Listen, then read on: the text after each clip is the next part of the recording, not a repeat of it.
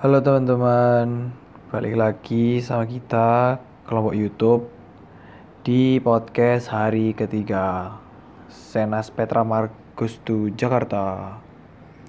Ya jadi tadi hari ketiga ini kita ke Kota Tua juga ke Museum Bank Indonesia. Nah, tapi di podcast kali ini kita lebih fokus ke Museum Bank Indonesia-nya ya. Jadi, saat ini kita akan membahas tentang sejarah Museum Bank Indonesia. Museum Bank Indonesia adalah museum yang memiliki sejarah panjang di dunia perbankan Indonesia. Bangunan yang sudah berusia tua yang dilestarikan menjadi cagar budaya ini letaknya berada di Kota Tua, Jakarta Barat. Dulunya bangunan Museum Bank Indonesia ini adalah bangunan milik Hindia Belanda dengan nama Netherlands Indies Gulden atau The Javasche Bank yang menjadi bank sentral milik Hindia Belanda. Setelah Indonesia merdeka pada tahun 1953, Bank milik Hindia Belanda ini dinasionalisasikan menjadi Bank Indonesia dan juga bank ini menyimpan sejarah sistem perbankan Indonesia. Museum Bank Indonesia juga menyimpan mata uang dari zaman dulu.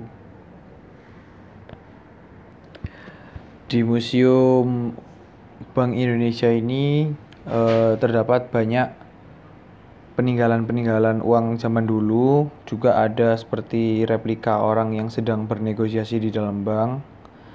Juga ada foto-foto uh, awal-awal pendiri dari The Javasche Bank. Juga foto-foto orang pelopor-pelopor yang membuat bangunan ini menjadi museum Bank Indonesia. Banyak yang bisa kita dapatkan di Museum Bank Indonesia ini seperti pengetahuan tentang bagaimana bank ini terbentuk, bagaimana uang itu diciptakan, juga bagaimana sejarah dari logo Bank Indonesia yang berubah-ubah sampai sekarang ini, dan juga uh, uang Indonesia yang pertama sampai uang kita yang sekarang ini kita kenal. Selain menyimpan mata uang Indonesia zaman dahulu, di Museum Bank Indonesia juga menyimpan uang mata uang negara lain yang sudah berusia agak kalah tua juga loh. Ada yang dari Turki, ada yang dari Denmark, ada yang dari Amerika juga dan itu semuanya ada di dalam satu ruangan besar dan juga ada bentuk emas pertama yang mungkin sekarang kita kenalnya itu seperti emas batangan, emas kalung ataupun perhiasan. Tetapi pada awalnya emas batangan itu hanyalah berbentuk bulat seperti bola yang kecil kayak gitu. Juga ada uh, replika dari emas asli supaya kita itu tahu bagaimana bentuk dan merasakan beratnya emas asli, emas batangan itu, guys. Menurut kelompok kami, uh, behavior marketing yang diterapkan di Museum Bank Indonesia ini sangatlah bagus karena dari semua kalangan belum tentu pernah pergi ke Museum Bank Indonesia. Jadi, Museum Bank Indonesia ini sangat cocok untuk dimasuki anak-anak, orang remaja, orang dewasa maupun orang lansia sekalipun karena ya topiknya hanya tentang sejarah dan itu sangat menarik untuk semua kalangan. Museum Bank Indonesia ini juga bisa dibilang lumayan besar. Jadi kita bisa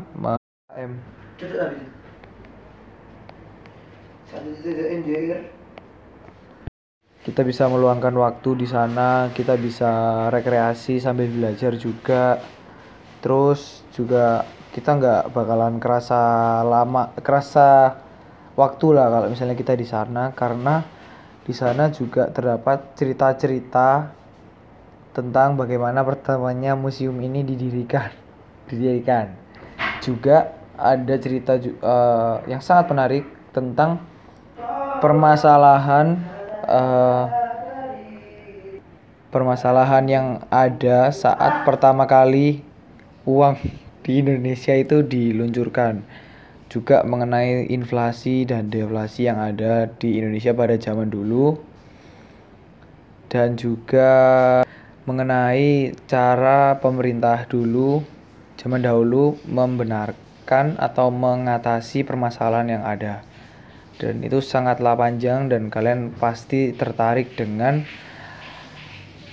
cerita yang dibawakan juga juga di sana juga ada seragam pasukan dari Jepang, pasukan dari Belanda, juga ada seragam pasukan dari Indonesia juga.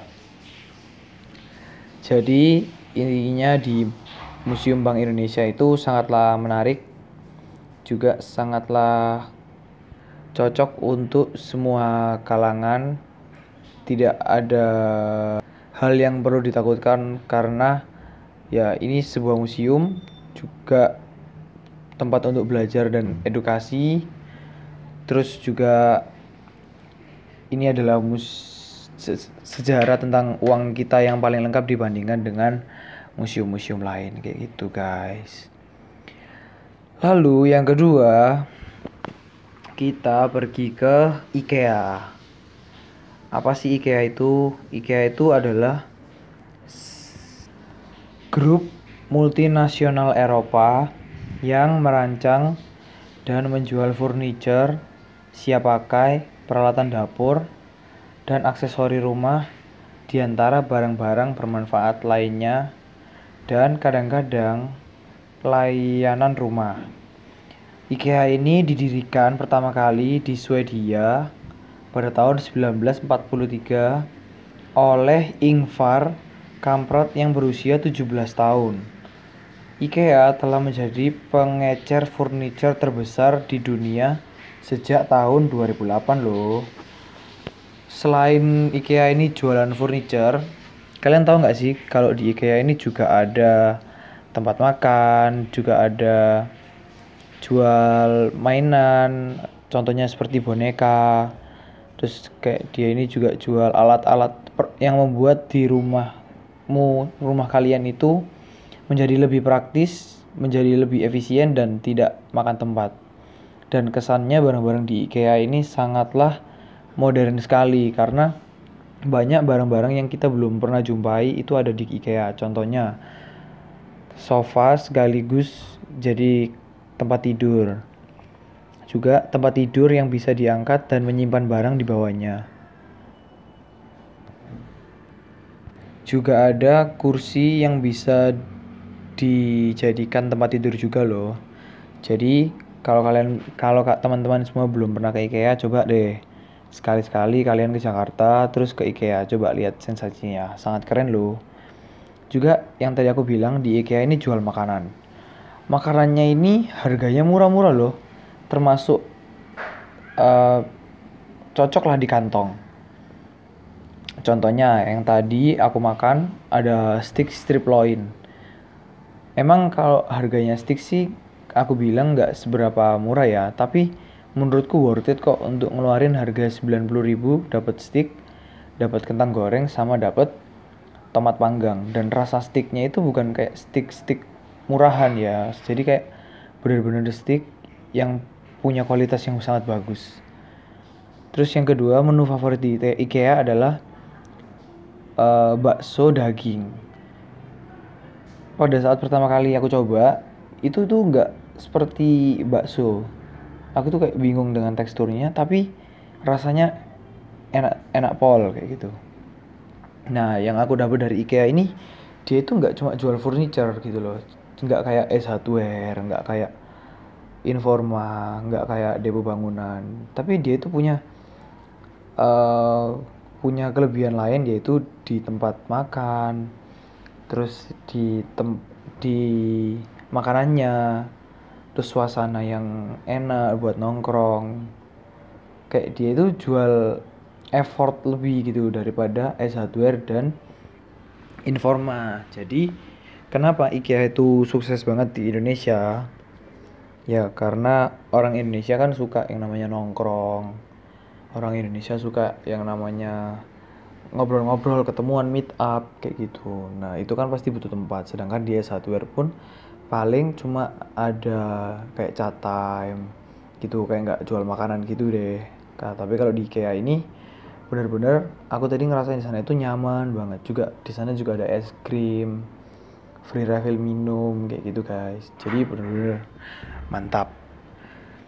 Terus juga di IKEA ini termasuk modern sekali tempatnya. Nggak sekuno itu yang isinya itu cuma furniture furniture aja. Tetapi juga kayak ada poster-poster juga ada kayak welcome to IKEA tulisan gitu. Terus ada poster juga dari IKEA untuk Indonesia dan lain sebagainya. Terus juga di IKEA itu harganya terjangkau loh. Bener-bener nggak kayak overprice kayak misalnya ada yang jual tapla untuk minuman itu harganya satu tiga puluh ribu. Tetapi di IKEA ini harganya dua puluh ribu itu dapat tiga piece.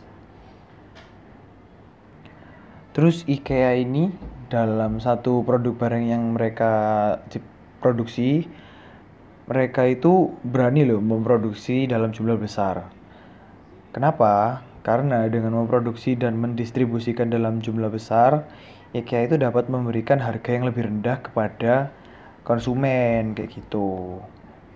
Terus juga mengapa IKEA itu begitu antusias menjaga produk agar selalu dikemas datar. Nah, itu tuh kayak sebuah ciri khas dari IKEA.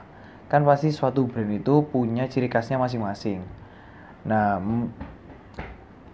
pengemasan dengan metode datar ini adalah ciri khas dari produk IKEA. Terus juga yang alasan keduanya itu biaya penyimpanan dan mengangkutannya pun jadi lebih murah loh kayak gitu. Terus yang ketiga kenapa IKEA itu menguji produknya dengan uji paling ketat. Karena di IKEA mereka itu selalu melakukan uji ketat pada perabot untuk memastikan bahwa produk tahan pakai dalam berbagai kondisi. Gitu guys. Terus kalau misalnya di kita ke IKEA, kita itu jarang loh menemuin orang yang bisa bantu kita untuk kita tanya-tanya. Karena menurut IKEA, informasi yang konsumen butuhkan tersedia sudah di label harga. Melayani diri sendiri menjadikan konsumen tidak perlu membayar bantuan yang tidak diperlukan. Terus gitu. Terus yang ter, uh, yang selanjutnya kenapa konsumen harus membawa perabotannya sendiri? Nah jawabannya itu membawa perabotan sendiri berarti konsumen dapat memilikinya di hari yang sama.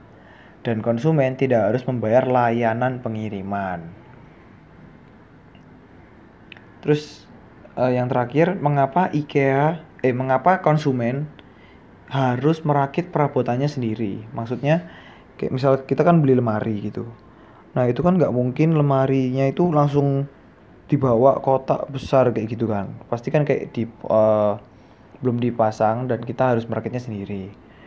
Nah jawaban dari IKEA adalah meskipun terkadang merakit lemari itu sulit konsumen itu tidak perlu membayar seseorang di pabrik untuk merakitnya. Jadi intinya di IKEA ini kalau kita itu belanja di IKEA ini kemungkinan kita dapat nyimpen uang yang banyak loh. Dari contohnya yang tadi biaya pengiriman, biaya pemasangan, terus biaya ban biaya ban bantuan dari pegawai IKEA juga.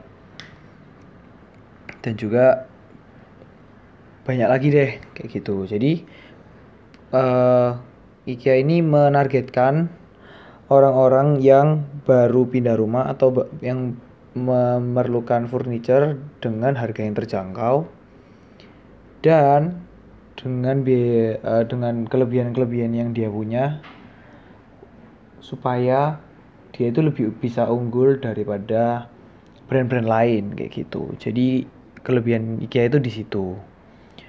Juga kalau kita keliling di IKEA ya, kayak tadi aku keliling itu itu dengan waktu 3 jam itu sangat nggak cukup karena barangnya itu benar-benar banyak dan juga bagus-bagus banget sih aku lihatnya tadi terus di IKEA itu juga memberikan itu loh referensi-referensi misal kita mau dekor ulang kamar tidur. Di sana itu banyak sekali contoh-contoh kamar tidur yang bisa kita contoh untuk kita aplikasikan di rumah kita sendiri. Juga ada dapur ruangan tengah ruangan makan ruang tamu ruang cuci toilet pun juga ada kayak gitu. Jadi benar-benar IKEA ini menurutku keren banget bagus banget tempatnya. Gitu Thank you guys, itu dulu buat podcast kita hari ketiga. Saksikan podcast kita hari terakhir ya besok. Bye bye.